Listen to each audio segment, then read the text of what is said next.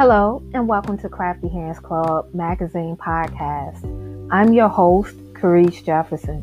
This podcast is for crafters of all ages and walks of life who love connecting with other crafters, making crafts a lifestyle, or ready to turn their crafts into a profitable side business.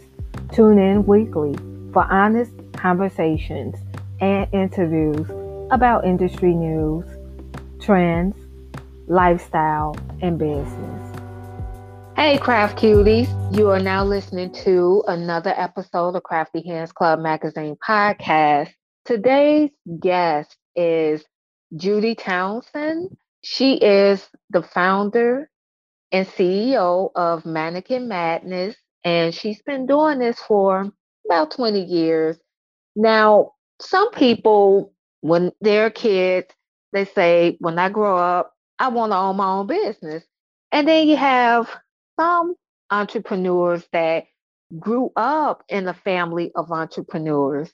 And then you have some entrepreneurs that did not have a desire to become a business owner, but the business opportunity found them. And that is the case with today's guest. In addition to being an owner of Mannequin Madness for two decades.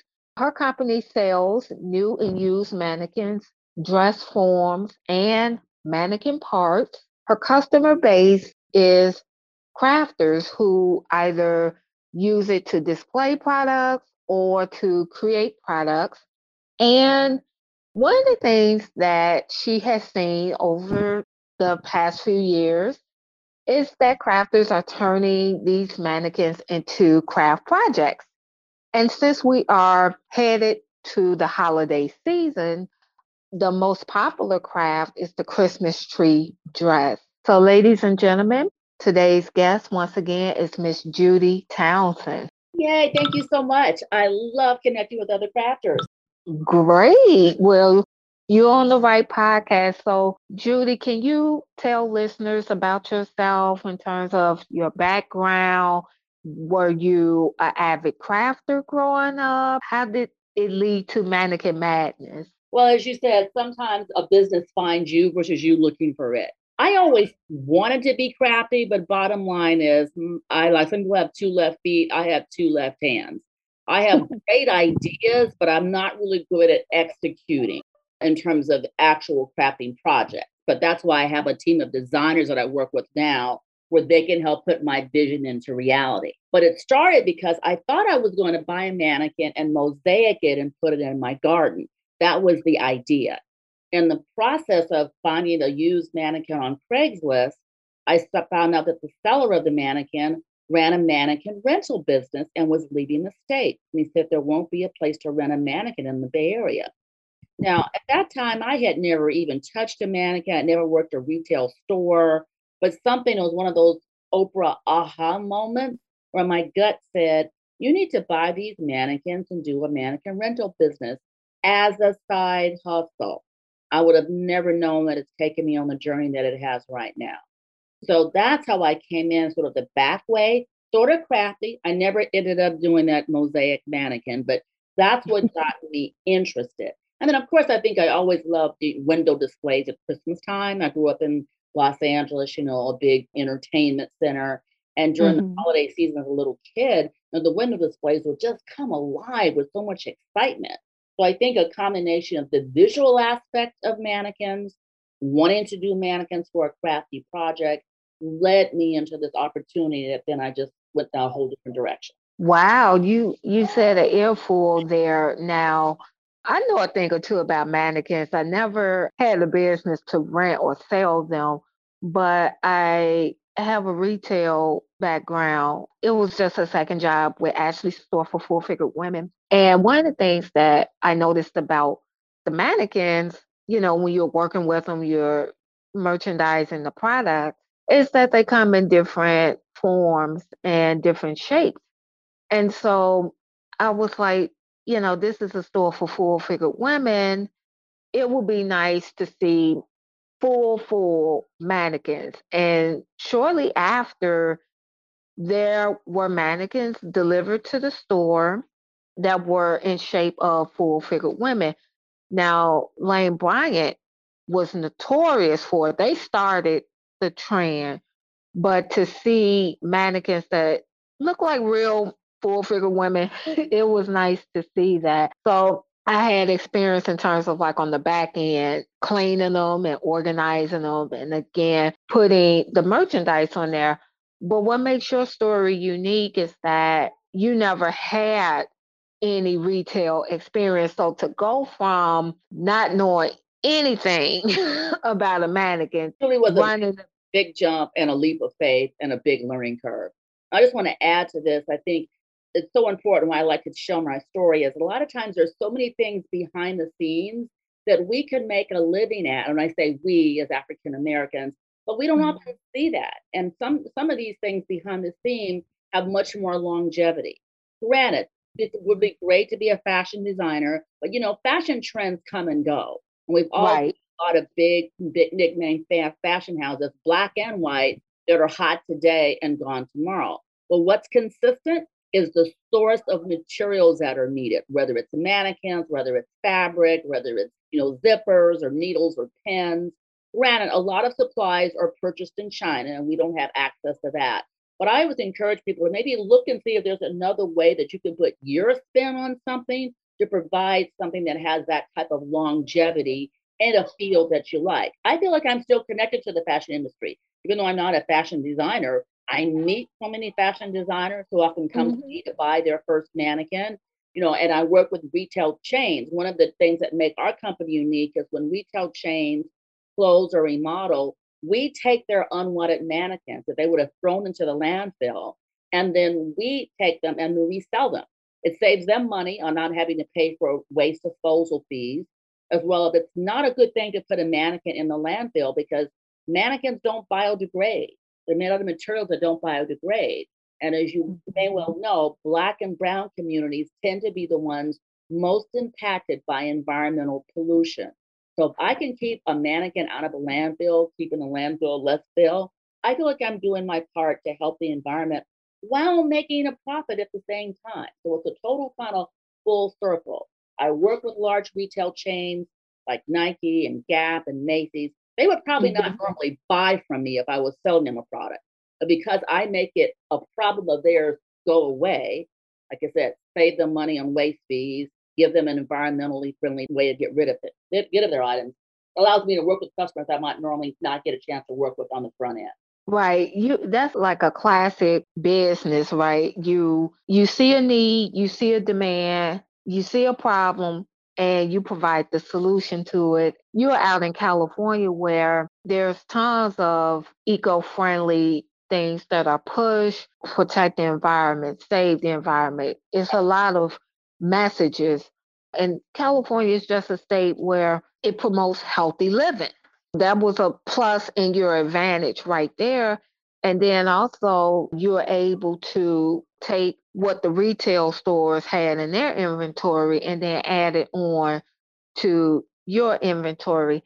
Now, I have to ask you when you got into the mannequin business, how did you get your first client? Like, did you go to the retail stores and say, hey, I have some mannequins? do you want to rent? Do you want to buy? Or did you take another approach to get to your customers? Great question. Because when I started, that was back in the dark ages before website and social media ever existed. Sounds like such a long time ago. But uh, like, like I'm, I'm talking like ancient history because when I first started, the main means of advertising was the yellow pages. Some of your readers don't even remember the yellow pages. Mm-hmm the deadline to be in the yellow pages, which means it would be a year before I could be in there. So what I did the old fashioned way, I went to every retail store, major retail store in the Bay Area to introduce myself because I knew someone looking to rent a mannequin wouldn't be able to find me. Once again, this is pre website day, but I knew right. many people would call Macy's or Nordstrom to ask to borrow a mannequin, which they never did loan out their mannequins. So those stores were happy to say, hey, we don't loan mannequins, but here's a company that does. So the fact that already someone from Macy's was giving my name out, even though I was still having mannequins in my backyard, I didn't have a storefront for a longest. they gave me some instant credibility when they would call and say, Hey, Macy's told me to contact you about some mannequins. Well, that mm-hmm. led into another opportunity where well, Sears was getting rid of mannequins out of all of their stores. And I had contacted one of the visual merchandisers there. And she said, Hey, we're getting ready to close stores. We're just going to throw these mannequins in the trash. Do you want them? That's when I realized how many times stores would just throw mannequins away, just like that movie Mannequin shows the mm-hmm. shoot up in the dumpster. That stuff is real. They're not in the business to sell mannequins. When they're done with them, and even though they may still be in great condition, it's just like last year's style, or they're closing that store, or they have to get, you know, more trendy, or maybe the mannequin has some slight damage on them. They throw them in the mm-hmm. trash. And I know from my experience as a wannabe crafter, it was hard to find a used mannequin. Um, they weren't really readily available before the internet days, or they were super expensive. So I knew mm-hmm. they had value. So my ex-husband and I drove all over Northern California and got every mannequin from these Sears stores. And you talk about a range. I didn't realize that they were maternity mannequins and children's mannequins and mannequins in sports positions and mannequins for lingerie. I just thought I used traditional mm-hmm. Barbie doll looking mannequin. I didn't realize the whole range of mannequins. So I went from my initial 50 mannequins to 500 mannequins in a six month period of time. And that's why I call it my business Mannequin Madness because I thought I may be crazy for doing this because I thought I bit off more than I could chew. you definitely did go on the mannequin acquisition spree. I mean, to increase your inventory by 450 within the six month period. Yeah, that. I was just taking them. I didn't think at the time, what am I going to do with them? And then once I got them all here, I was like, oh my, now what do I do?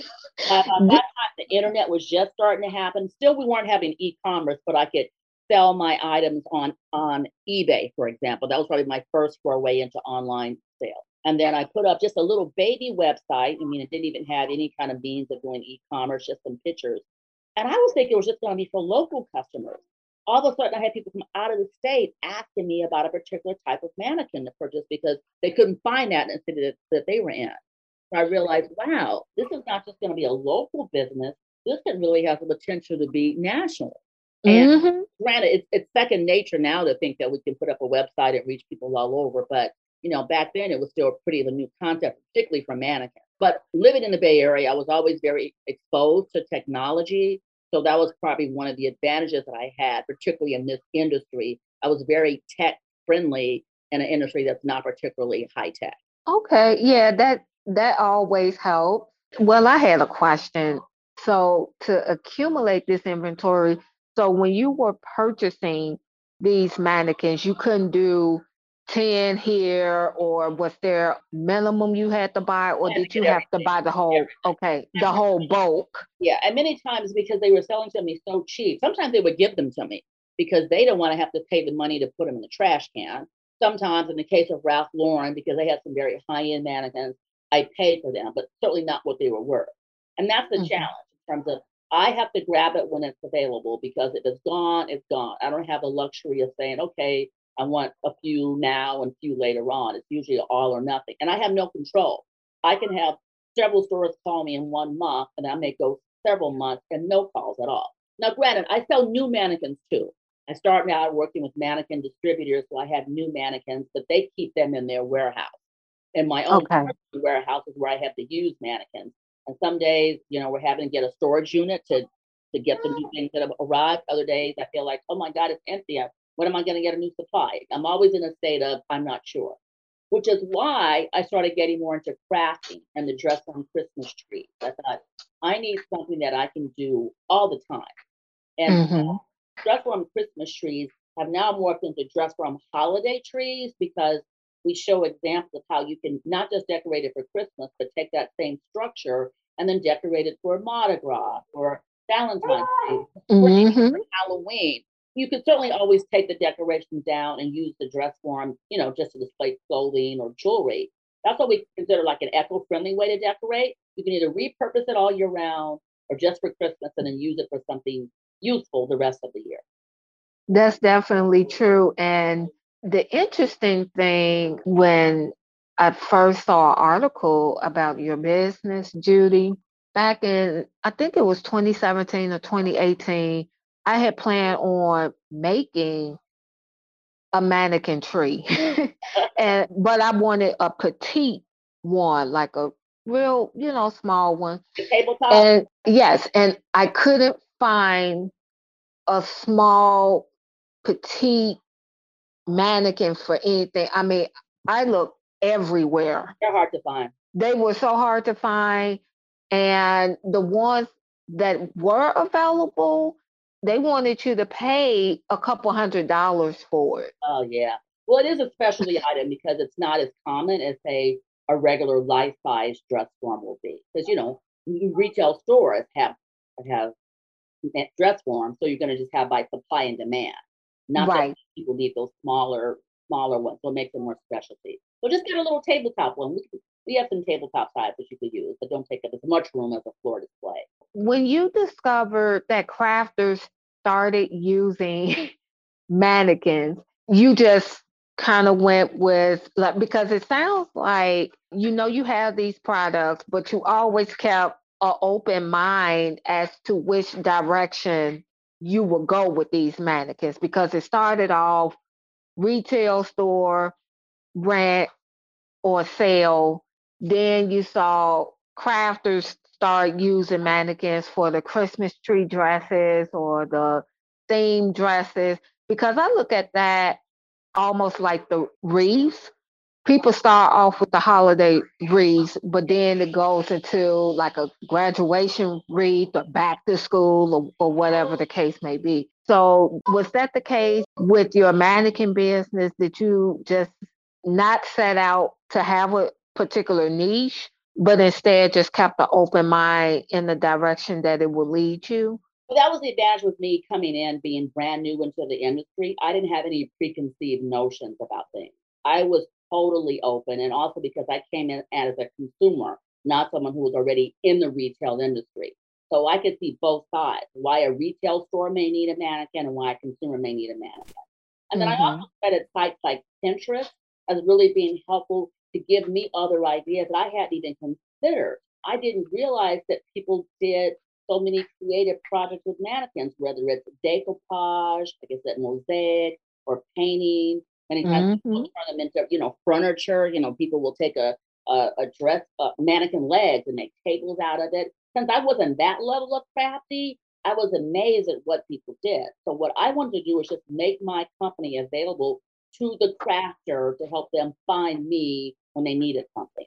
I just wanted to have the raw materials available at a reasonable price, whether it's a mannequin part like a leg or an arm or whatever, or whether they needed a whole mannequin to inspire people to use their creativity and not having to spend a whole lot of money to do it. There's no reason to buy a brand new mannequin if you only need a few of the parts for something or other.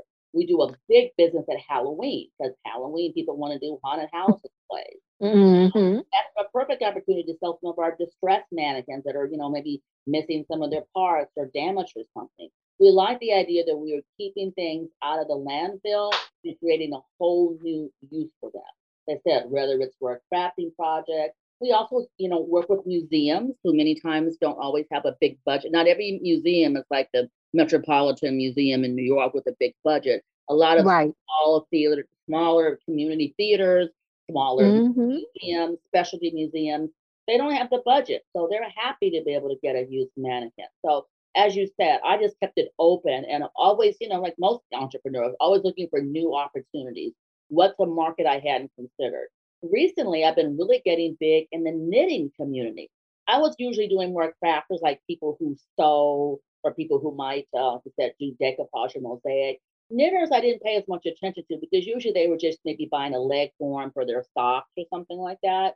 But I'm finding, particularly last year, a lot more Black women are visible in knitting community and doing more creative projects with, you know, sweaters and shawls and just something where they would need a mannequin mm-hmm. or a dress mm-hmm for. So I'm really getting more involved in the knitting community. And they do some really great things for dress form Christmas trees. They make Yes, uh, Instagram has a large knitting community. If you hashtag knitters of Instagram or black knitters of Instagram, you'll find a lot of uh, people or BIPOC knitters of yeah. Instagram. You will find a large community there. You have a warehouse in addition to that, and you will have to have a warehouse because you have so many mannequins.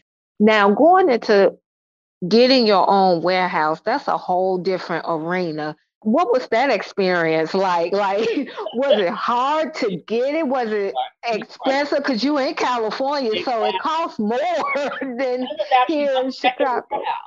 This is my first warehouse was 1,500 square feet. Now I'm at 3,200 square feet. I will say this though, I have found ways to help monetize my warehouse. So instead of just my having mannequins in there, we have a photo studio in there. We rent out our photo studio to people who need to photograph their wares to sell online, and they can use all of our mannequins while they're there or for photo shoots. So that helps to bring in some income to help offset the, the price. Sometimes people have rented our entire warehouse because they were doing some sort of a movie.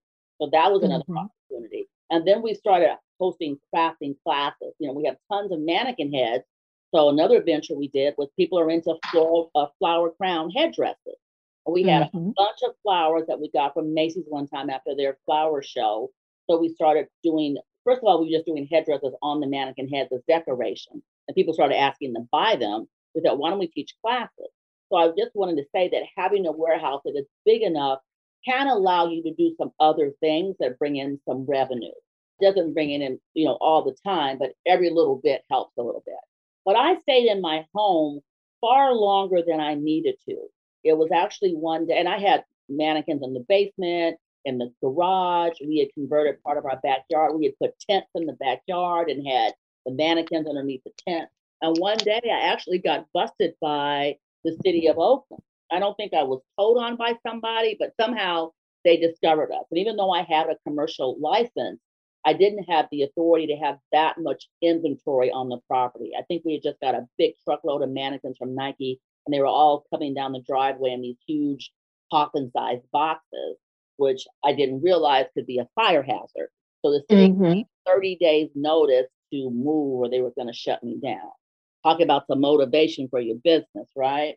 Yes.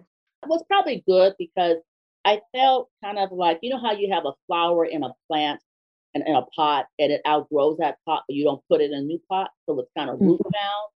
That's where I was in terms of I was afraid to get out of my shell and take on the responsibility of a warehouse, but I had grown as far as I could within the space. As soon as I moved to a warehouse, everything changed. You know, people who would come to see me took me more seriously. Obviously, I had more room in order to be able to do more gave it a much more professional kind of environment. I'm really grateful, even though at the time I was upset, it pushed me to a new level. The same thing with my current warehouse. We did a whole bunch of mannequins and American Apparel went out of business. We had more mannequins that we could hope the store. And just turns out my landlord in the same complex had another space that was bigger and we that moved us over there. And that allowed us to do all these other things I mentioned. Our other warehouse didn't have the room for us to do anything but have mannequins. This one gave us room to do more creative projects. I must tell you, this is a business book that needs to be in somebody's university. Uh, no, I'm serious. Stanford or Harvard. Somebody needs to call you. Uh, you're too kind. Well, you know, we know it's black women. That's why it's black girl magic, right? We mm-hmm. do what we have to do. And I have to admit, I do work hard, and sometimes it is frustrating that, especially being here in the land of technology, I see other businesses get, you know, money thrown at them just for having an idea. Yes, they have the potential to really scale, so people are looking for that. When I see other people who have started the same time that I have or less, and they've been able to do more, I sometimes I have to admit I'm a little envious. I have to that. I know sometimes we have to stay in our lane, and, and I love what I do. I have fun what what I'm doing. It's it, I call it a lifestyle business. I don't work in my business 24 seven. You know, I only go to the up to the warehouse three days a week. Have a lot of flexibility. So from that standpoint, it's great. But I do see that many times that we as Black people, just as we've seen this past year, we don't have access many times to some of the resources that can take us to the next level. We do mm-hmm. have the ability to hustle and be scrappy and make things happen. But I only think, what would it have been like if I'd had you know, more mentors to guide me along the way, for example. If I'd had, you know, more money just to get started, to not always have to, you know, feel like I'm scrambling or, you know, have big credit card debt because I've had to charge something on my car because I couldn't get a loan from a bank and that kind of thing. So as hard as I work, I'm at a good place, but I really would like to be at another level too. a lot of lessons can be learned from you. You know, when you're in business, treat it as a business. Like you were saying, you knew it was time to go to that next level, but your mental didn't catch up with the reality in some point because you was like, okay, I'll just do it for a little longer and then I'll go into a warehouse. But it took being forced busted, as you say. exactly. you know, yeah. to the warehouse. Yeah. So it it sounds like things grew faster than you intended totally. for it to grow. So when you got to the warehouse level, how soon did you have to staff? Well, let me say this, and I think one thing that's different now is now we have terms like boss lady and girl boss and all that kind of stuff as part of the mm-hmm. conversation. You know, when I started, I hate to sound like an old timer here, but you know, this is the reality. there weren't that many other templates. There weren't anybody else who looked like me. People weren't thinking about having a side hustle or whatever. Granted, the rise of the internet has made more of these things possible. But the reason mm-hmm. I mention that, I think I held myself as a hobbyist much longer than I needed to just because I didn't see any representation. When I look at Entrepreneur magazine, I'm not seeing anyone who looks like me. I'm thinking, you know, the Mark Zuckerbergs of the world or something like that. So I can't mm-hmm. do that. So in my mind, I'm just a little hobbyist. It was fortunately when I did go into a warehouse and then had to have a you know a monthly bill, then I got more serious.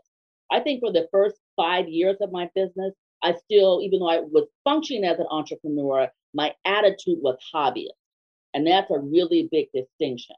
I do mm-hmm. a lot of these women who are starting out now, they're going in with the intention of, hey, I want to be an entrepreneur, a business owner. And I think that helps already to kind of go in with a more can do mindset. And particularly because I was selling mannequins. Once again, nobody else I knew doing that. People just thought, oh, you're just selling Barbie dolls for a living. You know, they didn't take it, and I didn't take it seriously either for a while. That's that's on me. I knew enough to know that I wanted to do this, even though people thought, including my parents, thought I was crazy. For a period of time, I was sort of a little estranged from my parents. So they thought they had spent all this money on my education, and I was mm-hmm. I had good jobs at corporate Fortune 100 companies, and I was throwing it away to this mannequin business. They didn't get it. So anyone getting started, I want to say that sometimes they're going to be the negaholic people in your life, and they could be even your family members. And you yeah, your passion, especially when you're first getting started, and you're just like, mm-hmm. you, you know, you're still you're still new and tender. You got to surround yourself with people who believe in you. Even some of my friends who didn't quite understand, they said, "Hey, Judy, if anyone can make this happen, you can. I don't quite get it, but I believe in you." And that really helped me to like, okay, keep it going, keep it going. And then, like I said, getting forced into another level. There's nothing like having responsibilities to make you be more creative. Even last year, you know, with with COVID, you know, there were times where it got really scary. As much as I try to build a business that had multiple revenue streams, I read that book, Rich Dad Poor Dad. He talked about multiple revenue streams. Mm-hmm. But I had it covered, right? I rent mannequins, I sell mannequins, I sell new and used mannequins, I rent out my warehouse, I have crafting projects. Hell, on the side, I'm an Airbnb host. I thought I had multiple revenue streams. All that stuff came to a crashing halt last year. We couldn't do in person events. In California, we were actually forced to shut down several months of the year because we were a non essential business. My Airbnb mm-hmm. business dried up. But because I had four employees and four independent contractors that I really cared about, it allowed me to be scrappy and creative in a way that I didn't even know I had it in me. Let me tell you that. Even I didn't. but it's like, you know, a mother who has to feed her child. Yeah, make a way. Yeah, we'll make a way. When um, that back is up against the wall. yeah. Year was for me. And there were other times. I mean, obviously 2008 when there was a big meltdown, that was tough. I even started my business during the tough time. I was still doing the side hustle, and then 9/11 happened, and my day job ended. And as you know, 9 11 was such a scary time, even if you were. Yes, it was. But at that time, I said, you know what? I want to live more fearlessly versus fearful. If this is our last days in time, I want to do something I enjoy. So even though the mm-hmm. mannequin business was still sort of fledging, and certainly I couldn't support myself, when I lost my day job, I said, I'm going to give this mannequin business a shot. And that's when I really just, once again, got resourceful and dig dig deeper. When you look back now, you can think, wow, that tough time really helped to build my character and strength. But at that moment, you're like, damn, is this ever going to end? well, you lasted 20 years, so, and you still going and you survived the pandemic. Oh, so, last year was supposed to be the gravy year, right? 20 years. Last, last year was probably the hardest year ever because of all that, you know. But I made yeah. It. You made it. A lot of people can't say that they made it. So right, so many businesses closed their doors. So you were blessed to still uh, be in there and to still have employees and independent contractors. Yes, yes, yeah. Some businesses stayed in business, but they cut their staff. You know, so that's even better. You know, you families were still able to eat. yeah, that, that really done a lot to me. So like I said, Black Girl Magic at uh, Square because I definitely was, you know, applying for grants. That's one other thing I want, want, want to add to people is I the entire time I've been in business, I have never seen more grants available for Black owned business than I did last year. And I have personally won a lot of grants over the years. I think that grants are a great way to get both visibility, credibility, and money for your business. And many and writing a business grant is not the same thing as nonprofit grants or government grants. You know, they they do take some effort, but they're nothing like those kind of grants. I wouldn't even bother with some of those kind of grants. so it's not as in depth as grant writing. Okay, for non for profit. Okay. And here's the great thing about them is that many times, particularly the more money involved, the more details, it allows you to get really focused on your business. So to me, since I don't take the time to write a business plan every year, a lot of people say you should do.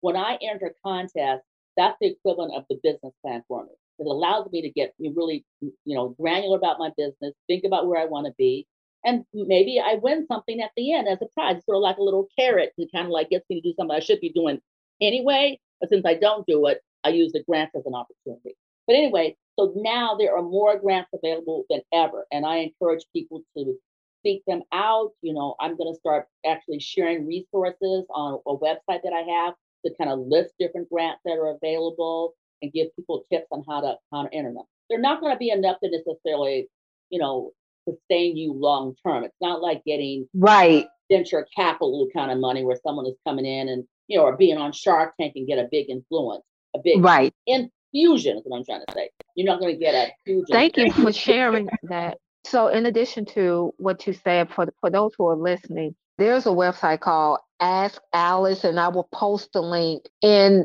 the description of Hello, this Alice. episode. Hello, Alice. And I get emails from them on the weekly basis letting me know what kind of grants are out here. And like you said, for Black women in particular, there were very little funding resources. And a lot of times loans were pushed. so to see that there's grants available and grants you don't have to repay but you do have to have your stuff together. So that means business license. Yes, you need to be as an entity. Yes, you have to have some kind of sales. Yes, you need a separate bank account. so you basics you do need to have absolutely, but nowhere mm-hmm. near the kind of things that they require normally. You're trying to get a loan, right? And then there's some programs like Goldman Sachs. I know someone that is in that program is very intense. It's hard to get into, yeah, but it, it makes you focus. And that's another way. It's not a grant in terms of cash, but it's grant in terms of knowledge. And that's mm-hmm. I've always done a combination of those over the years, and that's what helped me. Not at all. No one in my family had been a business owner, so I really was kind of like, you know, out there in the dark.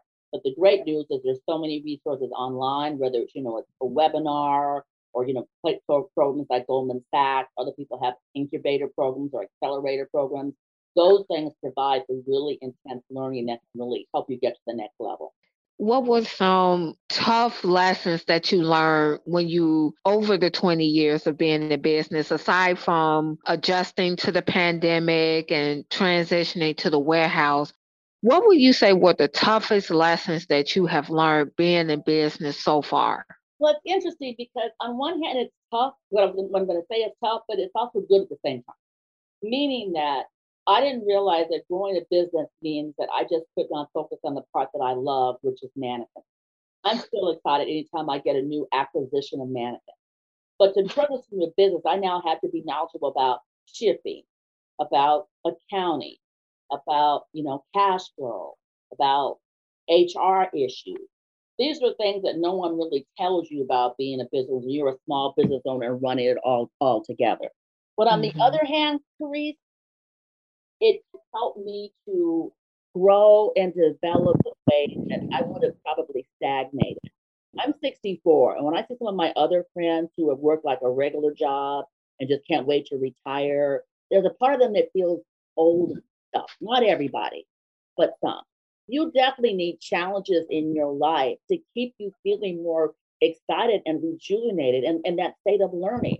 I am so much more savvy on social media than many of the people in my age group because I had to be. I'm not saying mm-hmm. that that's wonderful, but it's like I had to learn about Instagram and Facebook. Once again, I didn't grow up with that stuff. That wasn't out there when I was doing it. Now I'm looking again on TikTok. So on one hand, it's kind of a challenge because there's always some new something, right? There's either a new platform to be on or there's some other kind of issue to be concerned about. You know, the fact that now I've heard you have to be very careful with your website to make sure that it's ADA compliant so that if somebody who's blind or hearing impaired can go to your website as easily as someone who's not. I didn't know about that. Someone someone told me about it. That's a great news about great thing about being involved with other entrepreneurs and other kind of support groups so you can hear about these things. But that has nothing to do with mannequins. That's just running a business. And I think that was surprising to me is that if you want to go from hobby to business, you're not going to be able to just focus on what you love, but you're going to have to develop some other parts that may not be good, you may not like as much. Doesn't mean you have to be an expert at it. I mean, I am not a bookkeeper. I hire a bookkeeper.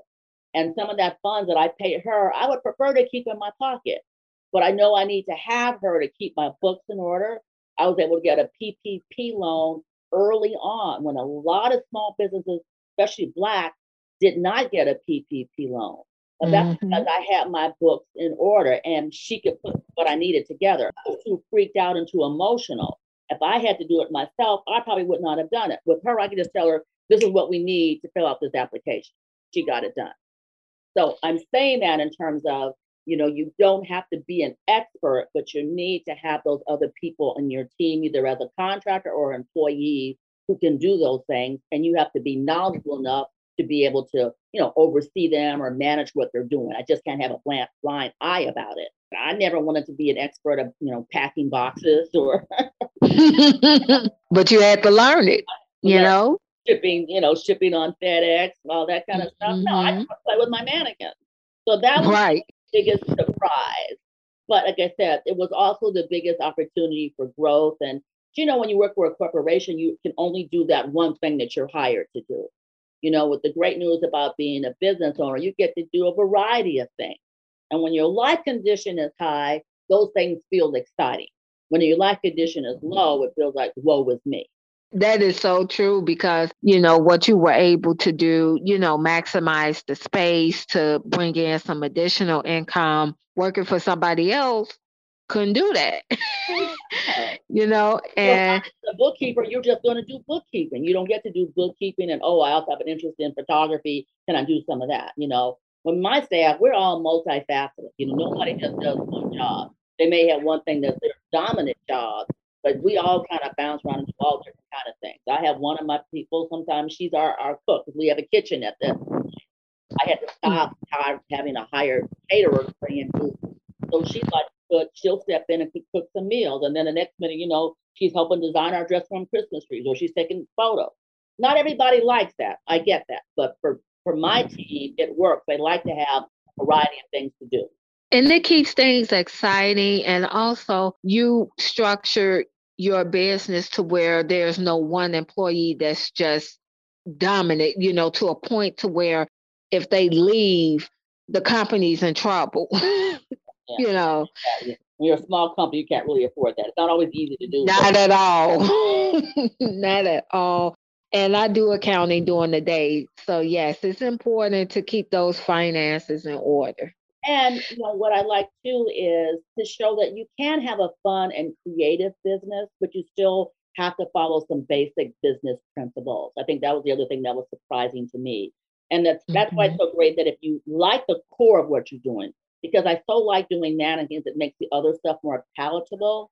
But if I didn't like doing mannequins and had to do these other things, it would be hard.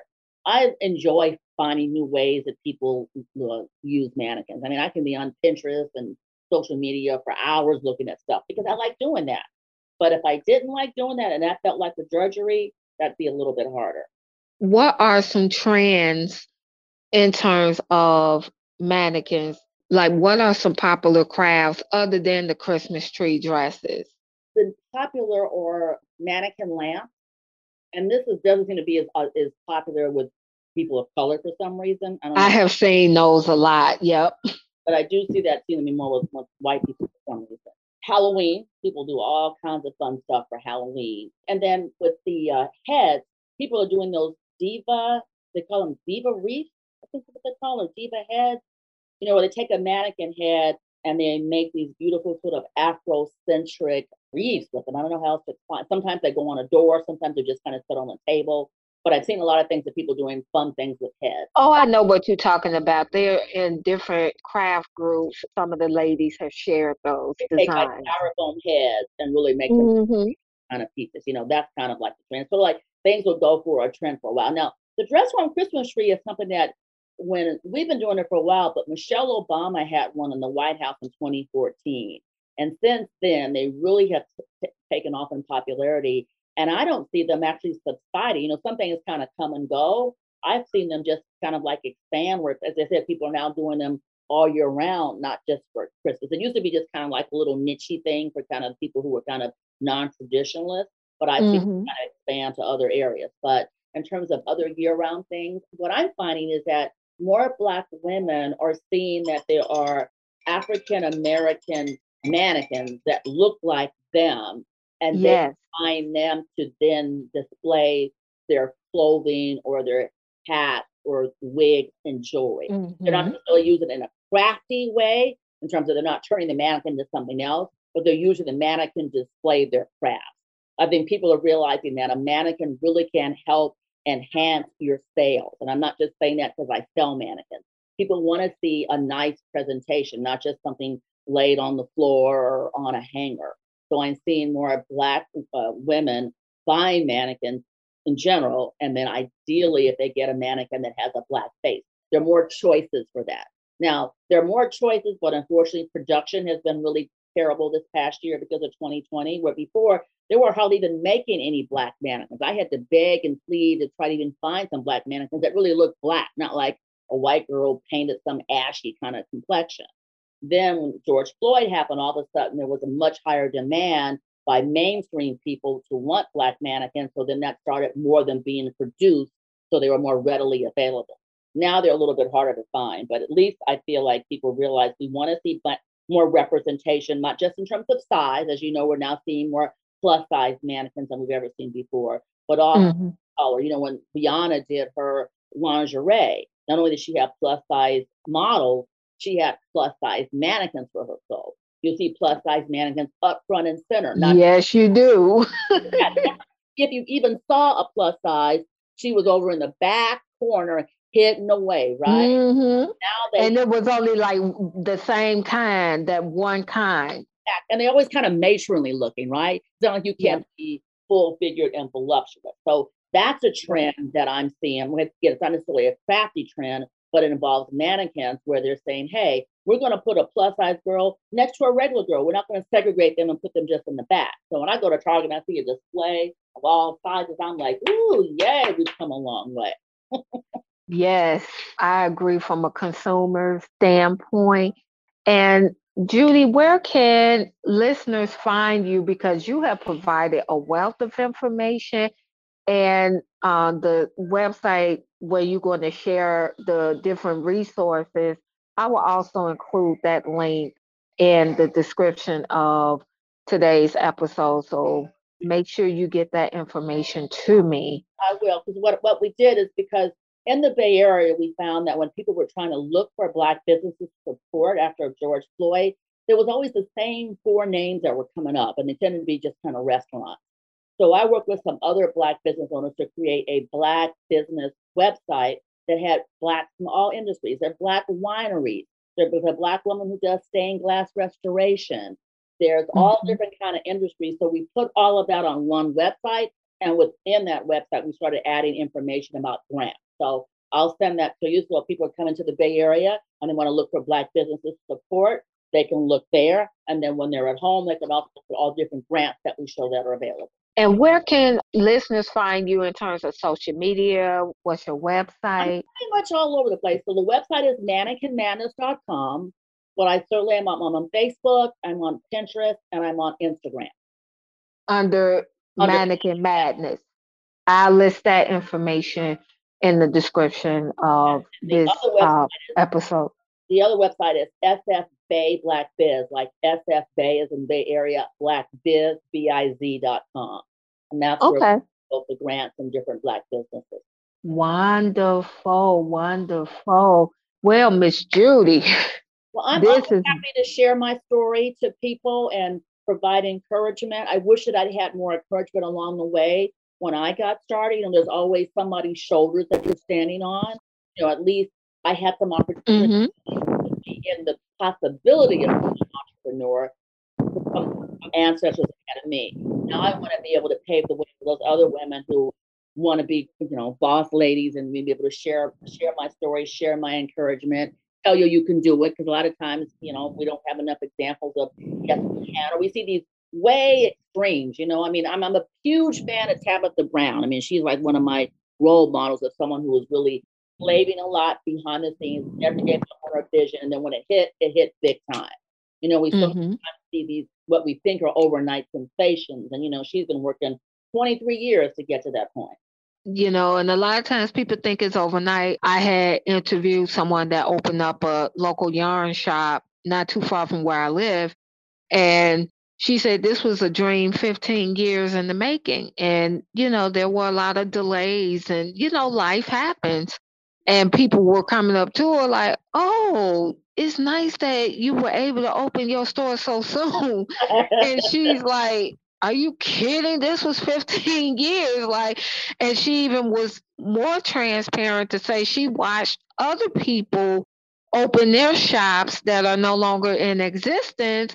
But, you know, to sit and watch other people around you open their shop and you like, okay, this is my dream. Is my time gonna ever come? Or, you know, how much longer am I gonna wait?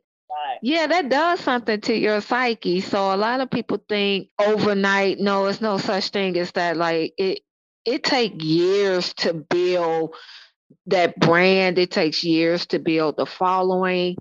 And it most certainly takes a lot of work and effort and consistency to get it to its potential. But in the process, you know, I, I, I, someone sitting on the outside and think, damn, it sounds that hard. Why bother?